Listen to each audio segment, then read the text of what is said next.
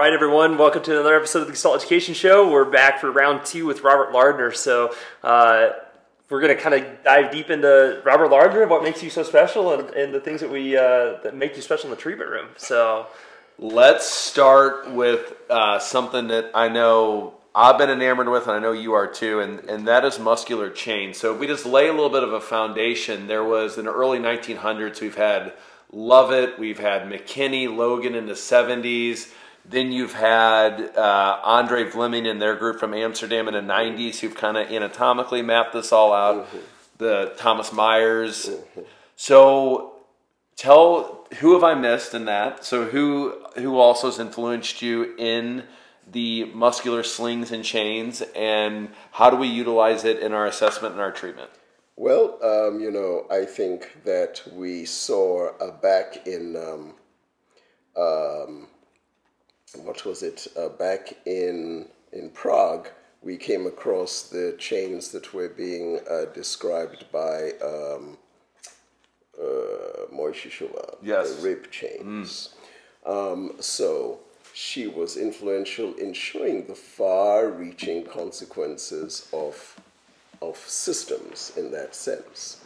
You know, we have um, we can see the biomechanical links of muscles if we look at the um, work of Myers, we look at the work of all of Vleeming and so on, we see them trying to, and of course Stecco with oh yeah, I left out Stecco. How did I leave that one? and so on. So we see everybody trying to map out uh, the continuity of function, um, uh, both uh, in a very biomechanical way uh, in terms of what is linked to what and how. Um, so there we have a description. And then, of course, we saw a description from Vojta trying to show this uh, developmental uh, chaining, um, oblique chains, etc. And um, that's what we have. The question now is how to integrate it into a rehabilitation, movement strategies, and so on. Mm-hmm. Yeah. Okay, so how do we assess it? How do you? How does Robert Lardner assess it? How do we train it? What are some of the things that you're doing to incorporate this knowledge of these uh, muscular slings? Um, one, uh, well, the there are what the first thing is this I try to always imagine these chains. I try to see them in my in my work. I try to link up everything I'm seeing and assuming that everything is connected until I can prove that it is not.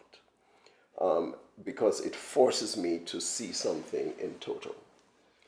Um, and then again, because we can see the globality of changes of range of motion, for example, that is very useful. When you have an intervention and you see that the range of motion has changed in all four limbs, it gives you a sense of connectedness. Sure. Yes? Mm-hmm. And so it means then that when I am going to assess, I can look at, uh, I can test chains by just applying resistance to different uh, parts of the body. You just and see if the patient can resist at mm. all. And um, and this is off weight bearing and weight bearing. Yes, yes, okay. yes. You can go through both off weight bearing and weight bearing, and you're looking to see what breaks down what does not break down. Where do you see the breakdown? And then you have to use whatever technique you like to try to facilitate its integration. Now, sometimes one of the big things uh, which I think is often uh, missed is uh, aesthesis. Aesthesis is the quality of, no, of feeling. People must feel in order to move. If you do not have that feel, that awareness of movement, you are unable to change it and you're unable to monitor it. So, many times, as Janda had said too, he said, most, uh, you know, inhibition, that kind of muscle weakness is very, very common and um, it is often overlooked. So when you are looking at somebody, for example, the person is doing a single leg stance and his foot will not settle down during the whole 20 seconds you're watching. He's going from lateral to medial, back to lateral to medial, then too much. That's a problem. And I must find out why he cannot settle, he cannot find a center of, uh, of locus of motion where he can be more in control. So I must now start uh, testing and seeing how far reaching is this, is this deficit. Is it just in his foot? Does it go up his leg? Does it go all the way to his shoulder? How is this going to work? So you must develop or devise a series of tests or provocations that try to give you an answer, and then you go, what if I do this or uh, stimulate that, and do I see a change spontaneously in the balance function of the foot? Does the single leg stand settle down as I would expect it to? So you must um, really start to believe in these chains and to use them uh, both in terms of assessment and uh, treatment. Robert, do you believe there's utility? And I had the same conversation with uh, Carlos Stecco actually.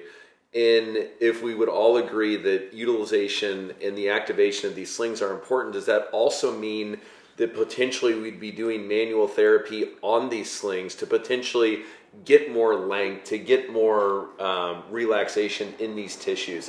Have you ever thought of slings like in the manual therapy mm-hmm. standpoint mm-hmm. versus just the activation standpoint? Oh yes, yes. The two go together. Many uh, one of the things that we suffer from as human beings are contractures over time. We can contract, but it is not easy to. You can't actively relax and stretch something. You have to do it um, either by contracting someone something else or having someone else do it for sure. you. Yeah, that's that's that's it. As, so when tissue becomes dysfunctional and can no longer just go back to its relaxed state when it's not being used, this becomes a problem. So you have to be able to assess those tissues that are contracted and need to be restored to their extensibility, uh, ideal, excuse me, level of extensibility.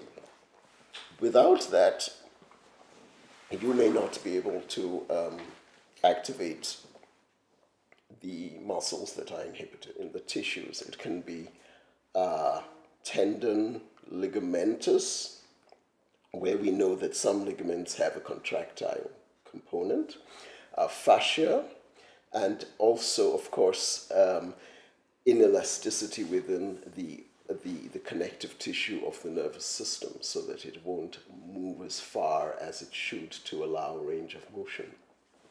We sometimes forget to assess these things because we are so um, bent on the fact that we should have some neurological sign that will indicate adverse neural tension, if we want to call mm. it that. But I have seen people who don't have adverse neural tension. Why? Because they don't move far enough to feel it. They've learned right. how to yeah, avoid right. it yeah. completely. Mm-hmm. So they're not coming into you with signs of adverse neural. They're coming into you with signs of the compensation for it. Mm. So, for example, I have a player who can't let his shoulders relax when his arm is stretched out to play tennis.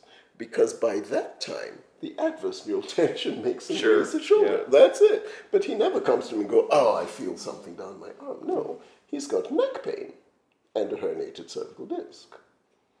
But when you look at his picture, you start to realize from his posture that the fascia has not allowed him to develop his chest very far.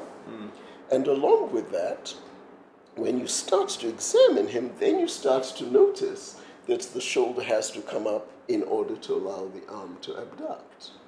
If you hold the shoulder down, now he gets the, the um, radiating symptoms down his arm, and that you have.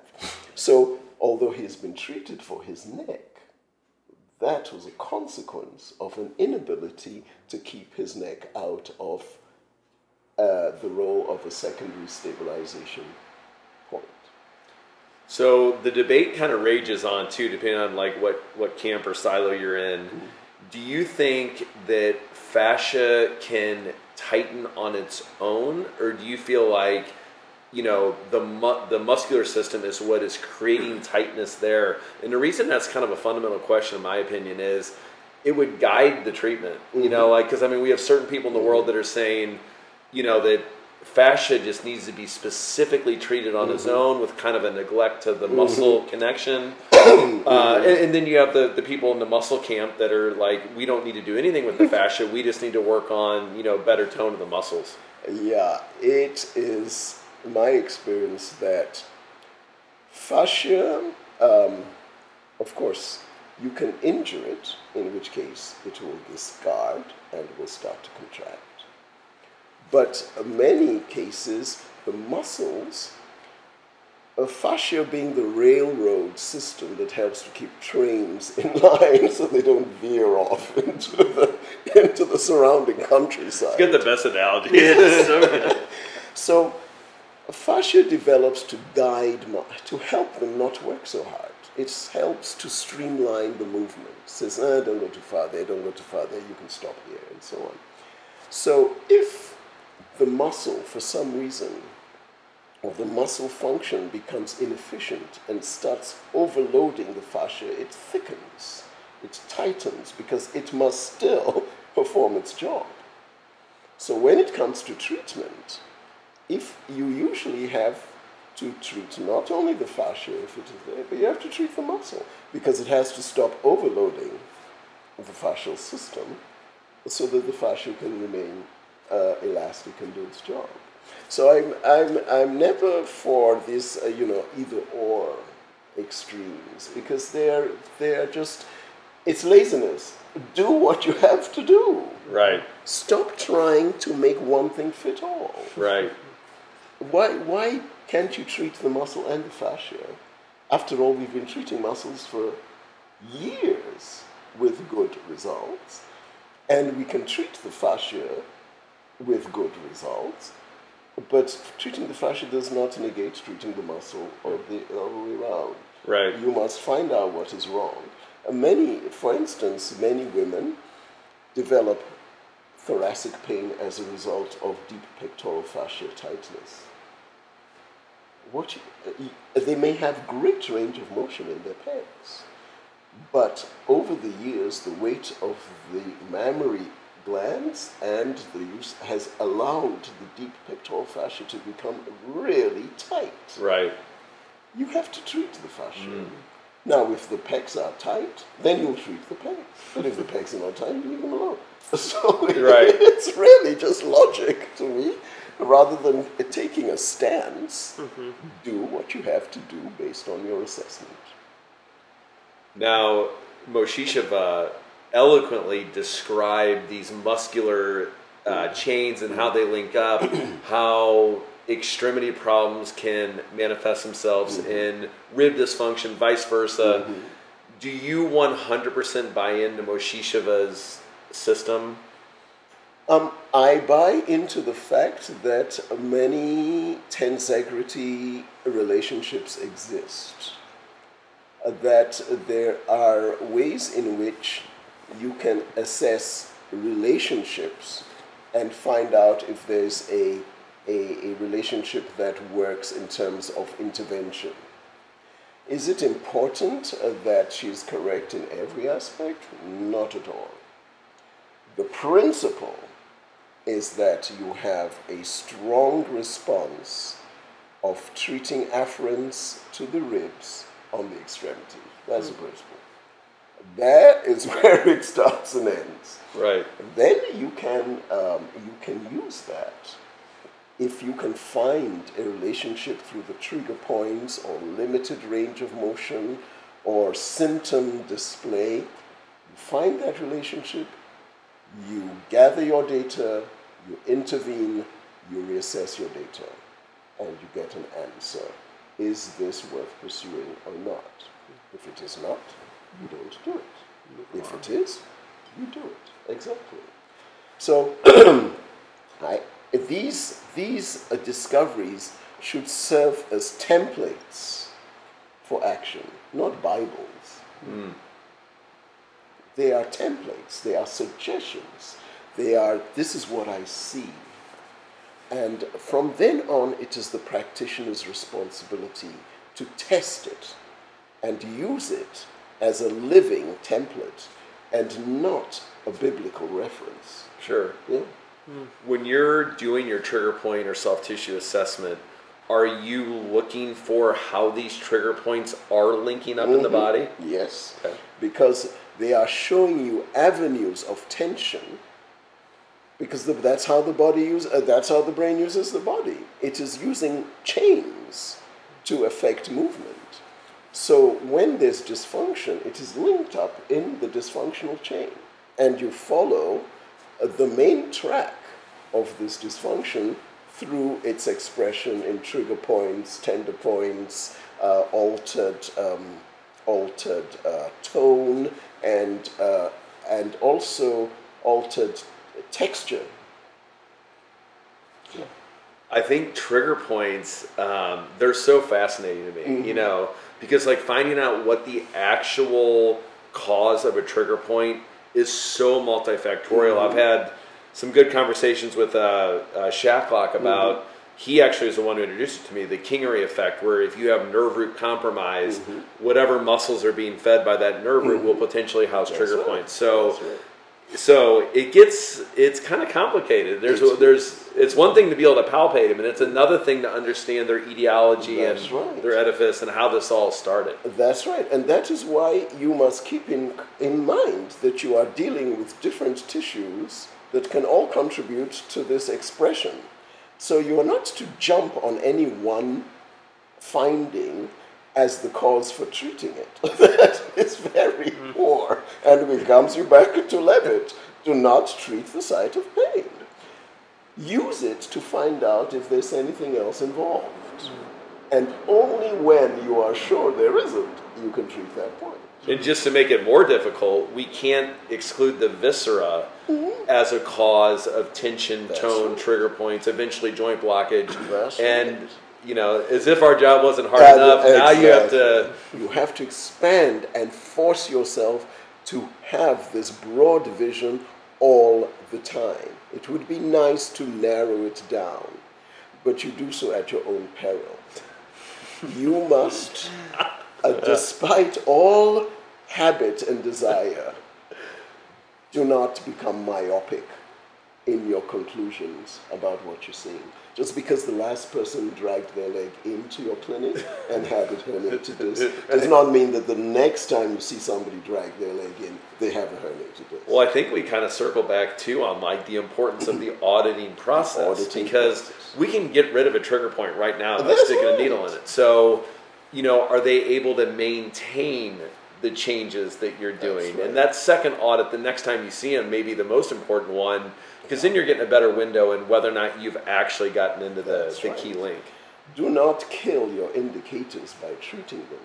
yeah, No, that's so true, Yeah, you don't. Uh, so you must be very careful not to start treating indicators that you, yeah you turn off the smoke alarm does not mean the fire is extinguished Right. you just turned off the smoke alarm Right. now you're in trouble because now you don't know where the fire is until something else rings so you must um, again prioritize your treatment in such a way that you are uh, keeping it open until you are the body forces you to look at a particular area and says herein somewhere in here lies the problem then you treat that problem but until then you have to be careful because you have a, a, a roadmap of indicators and symptoms that will point you in the direction.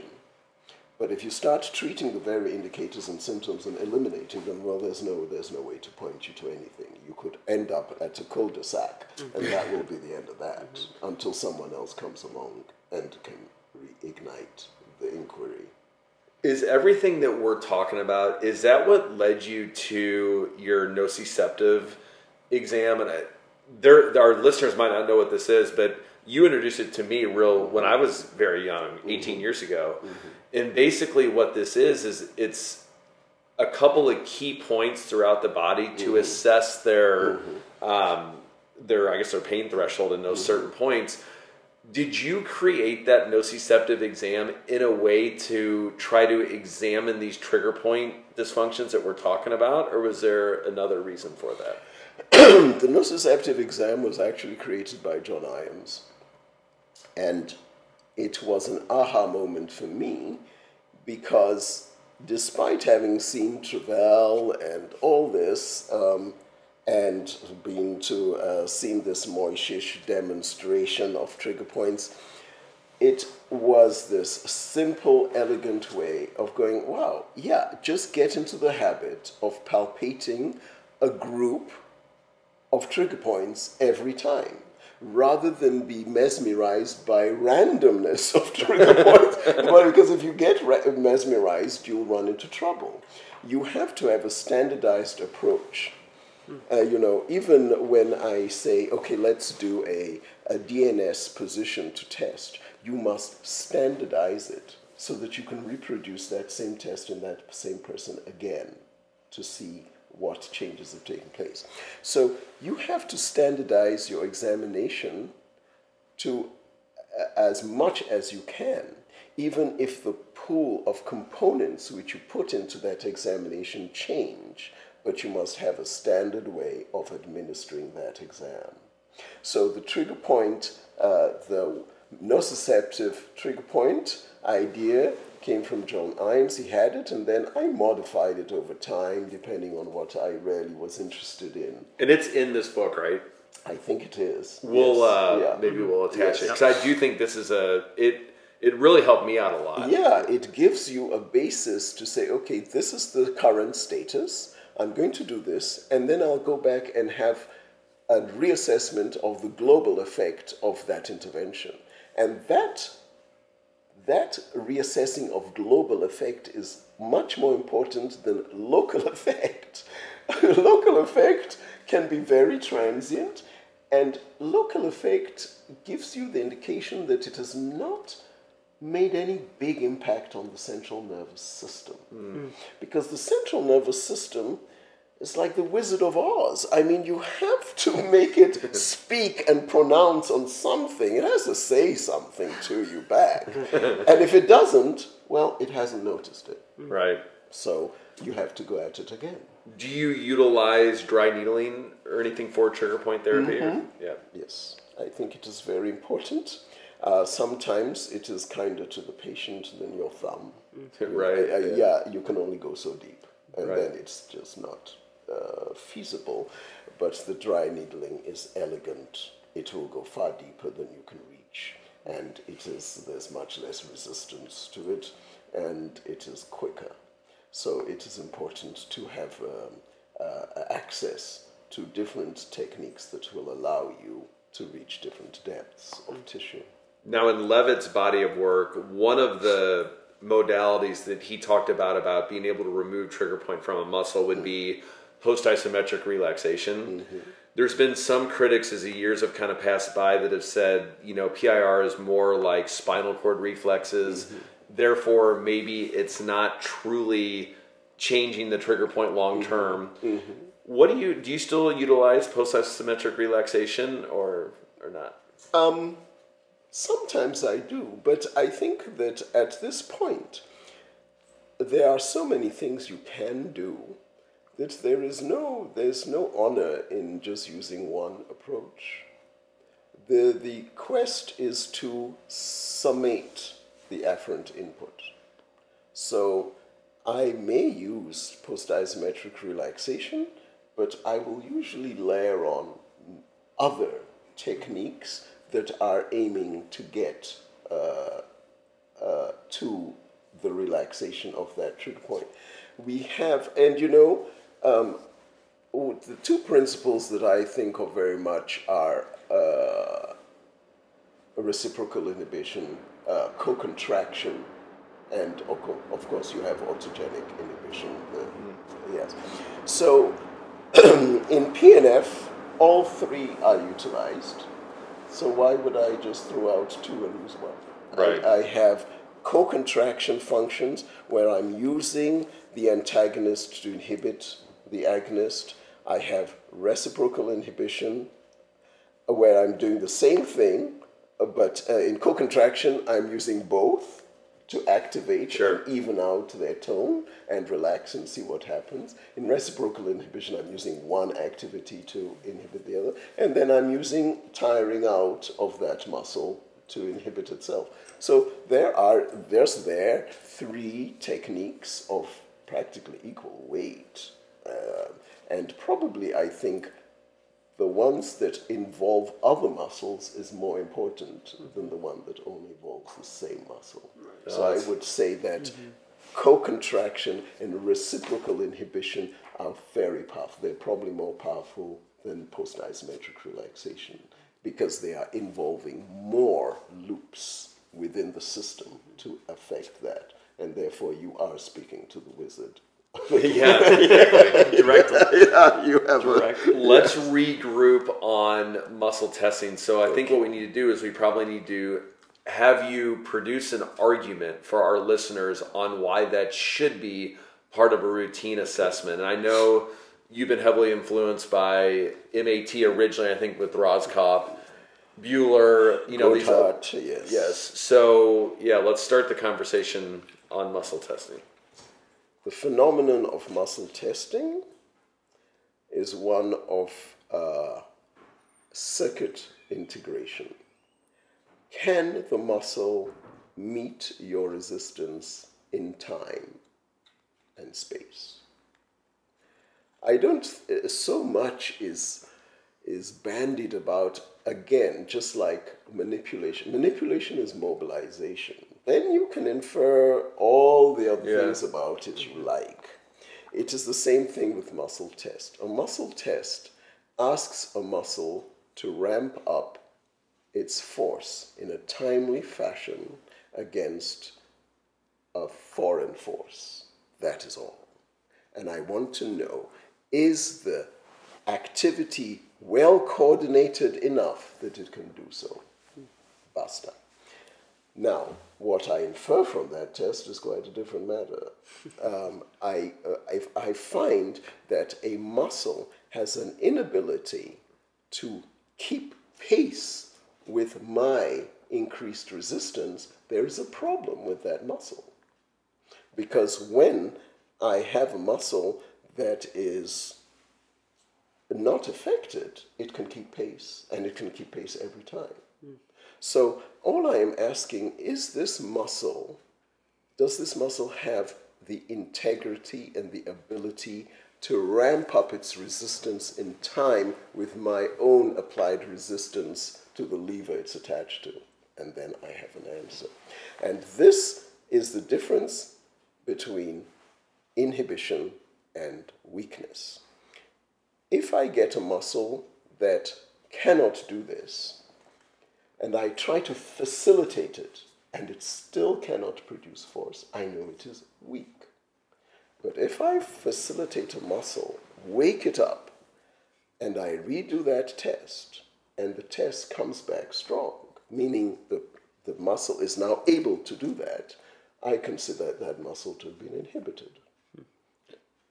So that is really the, the difference. The importance of you, why would you use this? Because Many muscles can be inhibited, but they are not weak. they are unable to produce force, but they're not unable to produce force because they don't have the potential to. They just do not have the coordinated ability to master the fibers in time to produce the force. And the treatment for that is very different from the treatment for a muscle that is weak, which means it has not even the potential to produce the force because it cannot. Uh, it has maybe not enough fibers. They all work hard, but they are not strong enough. So we have hundreds of muscles in our, our body, Robert. So how do we we of course can't test every muscle in our body. So what are some of the key muscle tests that you would do on a routine examination? Um, I tend to test, well, let the test, uh, the muscle tests can serve uh, two things. One, it can be a test of the the muscle itself. I just want to know does this um, bicep work or is it inhibited?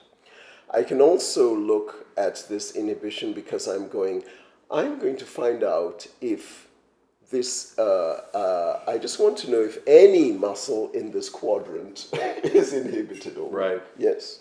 So I may be just looking for data. Is there any weakness in the in the in the uh, in the right arm? And so I test a few muscles, and I look for that. And I test muscles that are often used. Okay.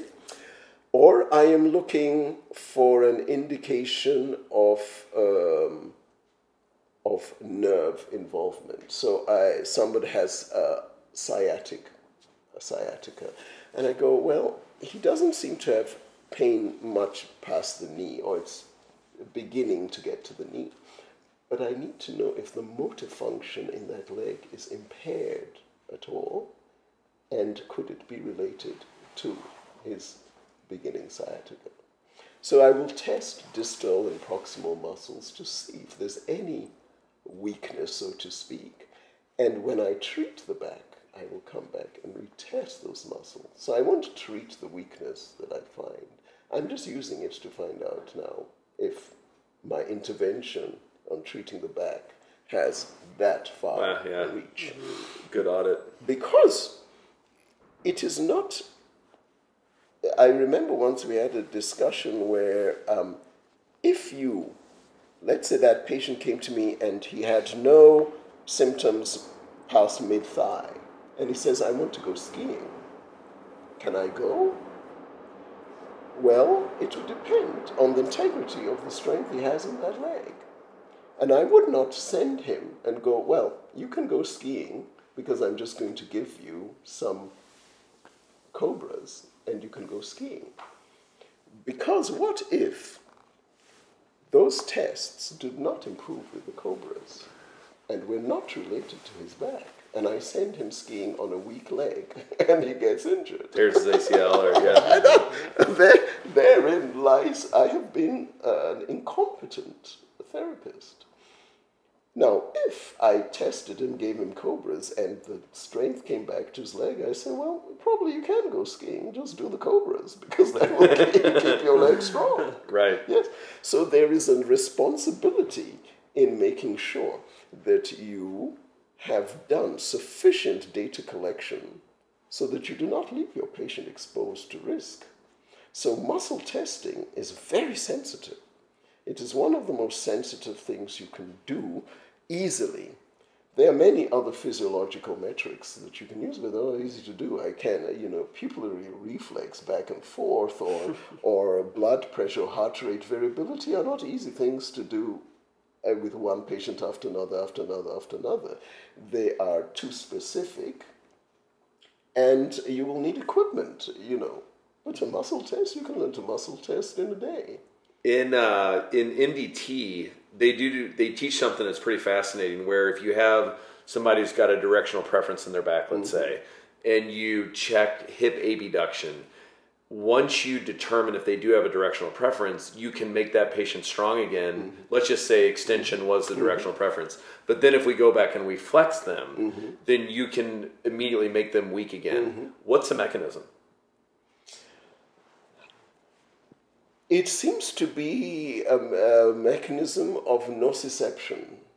That once you introduce nociception, the thalamus has to decide what has priority.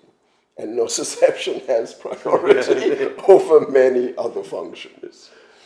So um, the explanation that has been given is that between force production and incoming nociception, incoming nociception temporarily wins. And therefore, force production is compromised for a time. Um, so you're not bought into that this is like a disk nucleus moving. Oh no no right? no no no no! It is too subtle, and you, it would be it would confound the very findings that the MDT program itself has come to find because there is no indication that there must be a honking herniation or bulge at that point Right, right. for the muscle. At And the McKenzie people wouldn't say that. I was just curious to Yeah, like throw no, that out there. This is a purely, I would say, a purely neurological relationship. It is not a biomechanical relationship because uh, we have, uh, you know, we have always looked at uh, nerves and the muscles they innervate as the only relationship that occurs. And yet we know this is not true. Um, I can have an upper cervical problem that gives me weakness of my biceps. And we know that the innervation is not linked to Yeah, exactly. Or I can have a lower cervical problem that gives me weakness in the deltoid or, or some other muscle that doesn't really biomechanically make sense. Right. And yet it's there. and yet when I treat the neck, the weakness disappears. Right.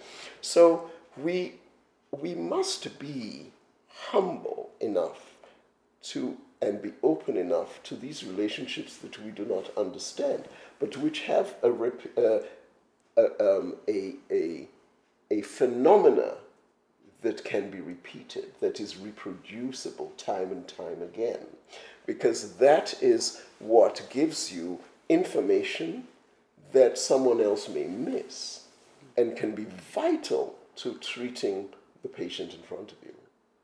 Because they may not be able to give you that kind of data because they're not even aware that it exists at the hmm. time. Interesting. There's been a, a resurgence in muscle activation technique mm-hmm. recently because there's a famous golfer, Bryson DeChambeau, mm-hmm. who uses uh, mm-hmm. Greg Roskopf. So, and I think this is where we get to like a critical crossroads in the conversation on muscle testing, which is okay, so you've found a muscle that is testing weak. What's the intervention? You know, and I know muscle activation technique, they have their own protocol. In Robert Lardner's paradigm of treating the patient, once you find that weakness, what are your tools that you now use to reintegrate that muscle in? And I know that's a broad, it's a broad question, but Okay. As I said, the weakness found uh, is an indicator until it is not. So I must first rule out that there is a spinal cause for this weakness. That's uh, automatic. Uh, and then I must also keep in mind that uh, there's uh, a tensegrity cause for this weakness, meaning that the patient doesn't have the stability enough uh, to produce a, a good leverage, uh, cannot access leverage systems to give me my strength in that plane. So that is why the treatment sequence is kind of fixed. I must unravel the posture, I must restore postural uh, uh, alignment in some way, um, and I must improve the bracing function. And then I retest and see what is going on. Because if I've improved those two things, and that weakness is just due to those two constant stresses, then I have an answer. Mm-hmm.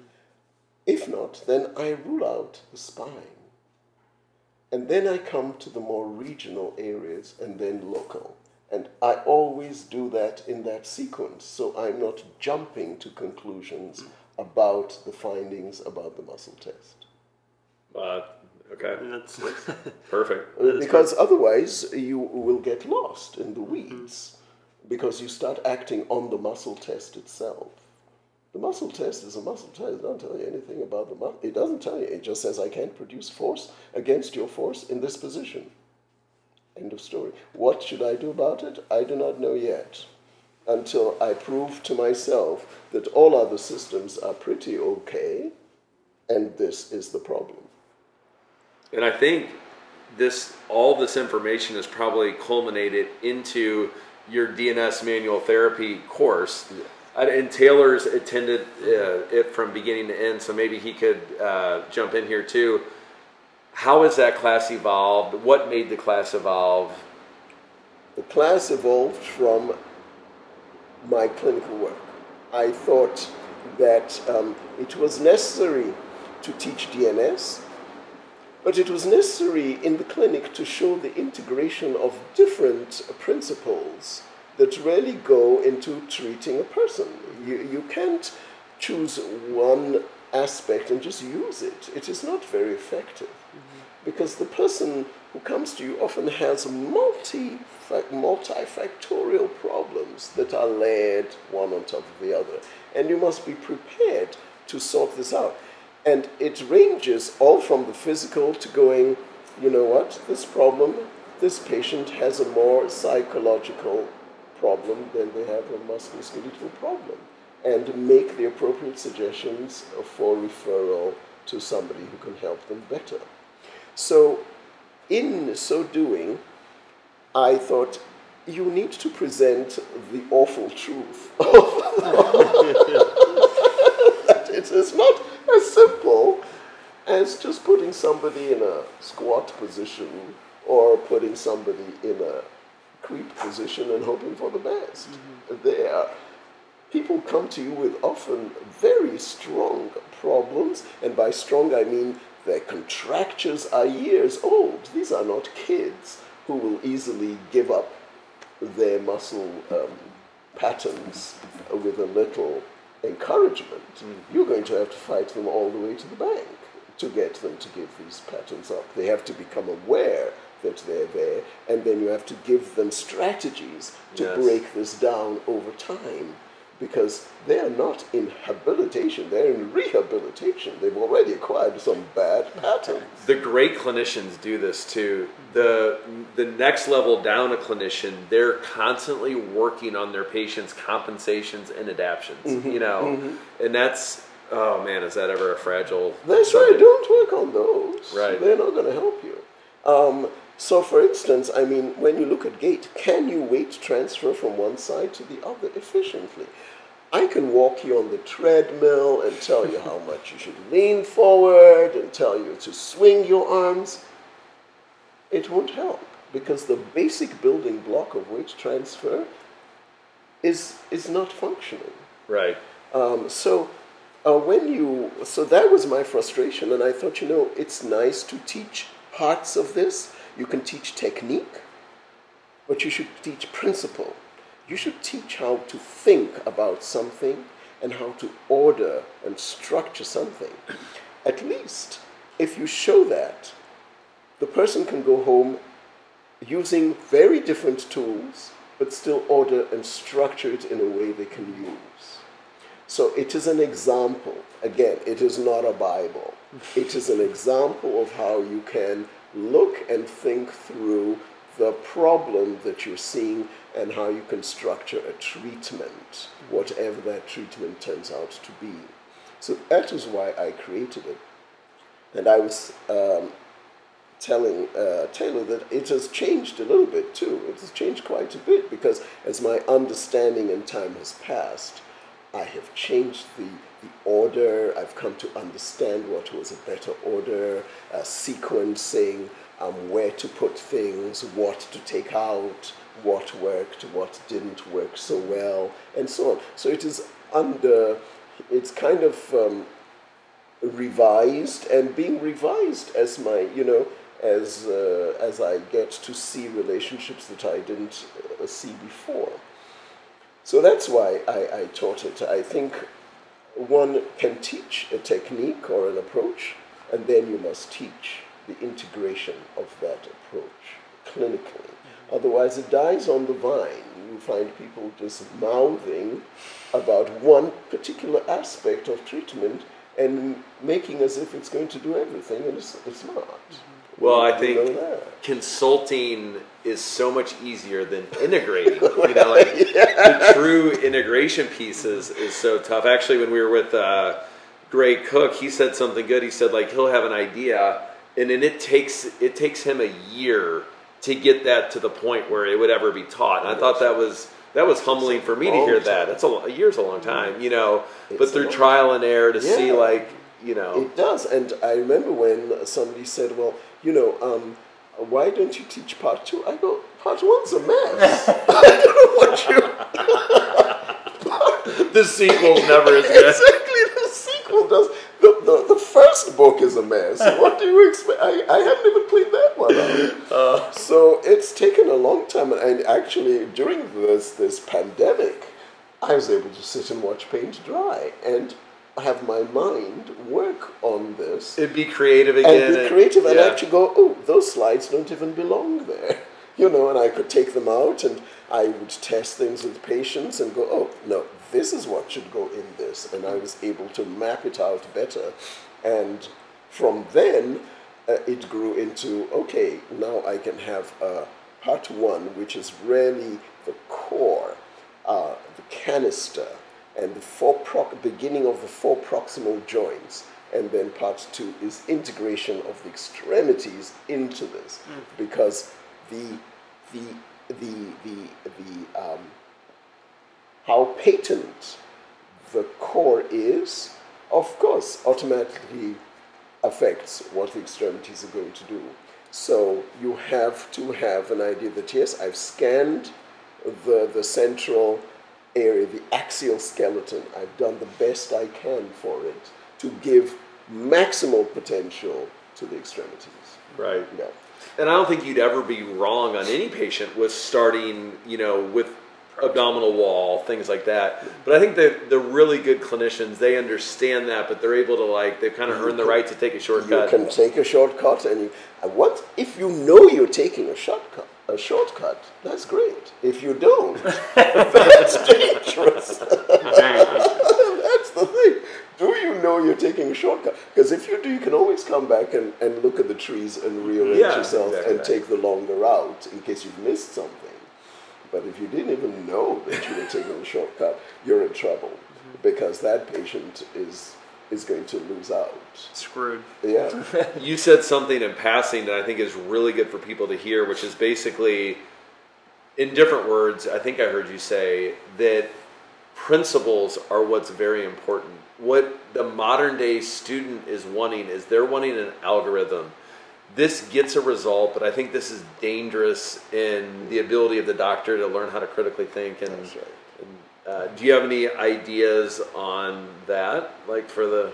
I think that uh, the way in which, uh, I think, unfortunately, the way in which uh, the professions teach are crippling because they do not insist on an integrated viewpoint of the body.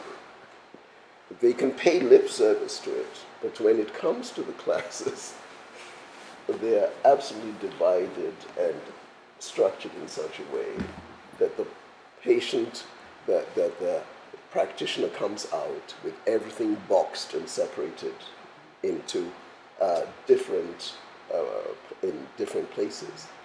And then you spend the rest of your professional Oh, yeah. life trying to mix and match this uh, without, uh, with, without going mad. I think that uh, unfortunately that is it. And secondly, the time constraints that are imposed by economic demands make it very hard for people to spend the time they need with the patient to understand what is going on. And therefore, shortcuts are the order of the day. Mm-hmm. Each, and each practitioner must decide why he is doing what he's doing. Why did you become a chiropractor if you didn't want to really help? This is ex- existentialism here. Like, mm-hmm. why do why do I exist? If like, what am I? didn't really want to help, then don't do it. Why Your hidden agenda. a physical? I wanna make a lot of money. Exactly. You can. If you want to do that, go do it with paper. don't do it with people's lives. It's awesome. Don't do it with people's Yeah, lives. well said. If you want to become a physical therapist, it is because you care about what you will be doing. And therefore, you must not bow down to someone else who will dictate how you will practice to the point where you can no longer do a good job. Heard it a million times before. That is mm-hmm. awful. It is unethical. Mm-hmm. Did you have a question? Yes. Oh no, I was just gonna uh, kind of finish this up and mm-hmm. wrap it up a little bit. I, I think that's a really good point. I think you know, going back to your manual therapy course, the thing that I always appreciate and get to sit down with you, with Brett, with the people that we've been able to, is that you keep coming back to the integration word, which is what Gestalt is all about, right? That's what we're all trying to do is figure out how to integrate all this together and how to how to put a, a bow tie on a on a patient visit that right. you'd be proud of, like you're mm-hmm. saying. that you'd be, Yes. You know, you go to bed at night and you, you, you lay awake, you still think about the things that you could have done, That's but you feel good about the, the service that you gave. Yes. So, um, and that's what I think I loved about your manual therapy course uh, because it added so many different aspects that I had never seen, a different perspective on muscle testing, uh, the trigger point chains, and I think just like you having uh, an insatiable curiosity with a patient. I think that's what makes you an artist. I mean, it really is, and that, that's what makes you know the, the best of the world the best in the world is this like curiosity about these things that may seem insignificant to another person, but to you may mean you know the difference in that case. And so um, I, I think that's what's you know uh, so amazing with this conversation we've had. Now we've, we're on for two hours basically with Robert Lardner, two and a half hours, but uh, I think. Uh, uh, you know, I could sit here and listen to you talk forever because you have so much experience built in. And uh, I've heard it from several people that I, I, you know, trust their opinions that Robert Lardner has the best hands that they've ever felt. And I think the reason being is because of that curiosity. You've paid attention for now. How many years have you been in practice? 30. Yeah. So you paid attention to every single practice and every single visit, and uh, you've built all those years of, of experience in your hands, and that's what we're trying to get these people to uh, that are listening right now to get them, you know, enthused into having that curiosity and to take the time to build those memory traces in your hands. Yes. Robert has an ability too to like look at a system and kind of pick out what's good. And I think that's a huge good quality because I think the typical human being is so binary right now that they can never just think somewhere, you know, Yeah. you got to be all in or burn it Yeah, down. and- Yes, that's right. and your ability to like whether that's information in a book or uh, because i consider myself like i'm always searching also and i feel like anything that i come to you like you're the one person in the world like whether it's prt or whatever it is like you've heard of it you've tried it you know something about it. So i can always bounce ideas off you because you've basically you've you've kept the doors open into so many different disciplines and so many different textbooks treatment modalities. I mean, it's it's literally quite amazing, and, and to be honest, it's very it's very inspiring. So, um, Thank yeah, Thank you. Well, I watched Professor Lewit, and I thought, now that's a practitioner I'd like to emulate. if I can emulate that, I that'd be- know. If I can emulate him, I'd be happy. Yeah. Because that is a quality that uh, made him so admirable in all the years I knew him. Well, and you said too, just a good human. Just- you know, I mean, besides being Absolutely. best in the world at what he's Oh, doing, just yes. Mm-hmm. Yes. don't be a dick, as we say. I mean, that's Yeah, you know, rule number one: don't be a dick. Yeah, it won't get you very far. Awesome. Well, if we could just wrap this last episode up, I think uh, Robert, thank you. Thank you So much. Thank Oh you, Thank you God. for the friendship, much. all the years of Holy Well, smokes! thank and you. uh, I um, be looking out if you see Robert teaching a course near you. Please go. I mean, We're gonna have him. We're gonna have him down to our place. I think year, that's a no-brainer. I was going to say he looks like he's booking a flight to St. Louis. so um, anyway, uh, guys, keep being curious. Integrate things that uh, revisit maybe things that also you've maybe dismissed in the past. You know, come back to them. See if there is a, a spot that it could fit in. And, Always ask what if. yeah, yeah. Just what if I did this or that? Important. And if you fail, try it again. awesome. All right, guys. Well, good luck on Monday. Uh, keep crushing patients and uh, keep having a, a great curiosity with each and every person that you come across. So uh, I know I'm I'm better off for this conversation. I got a lot to re-listen to this a couple times. So thank you, Robert. Thank you. Wow.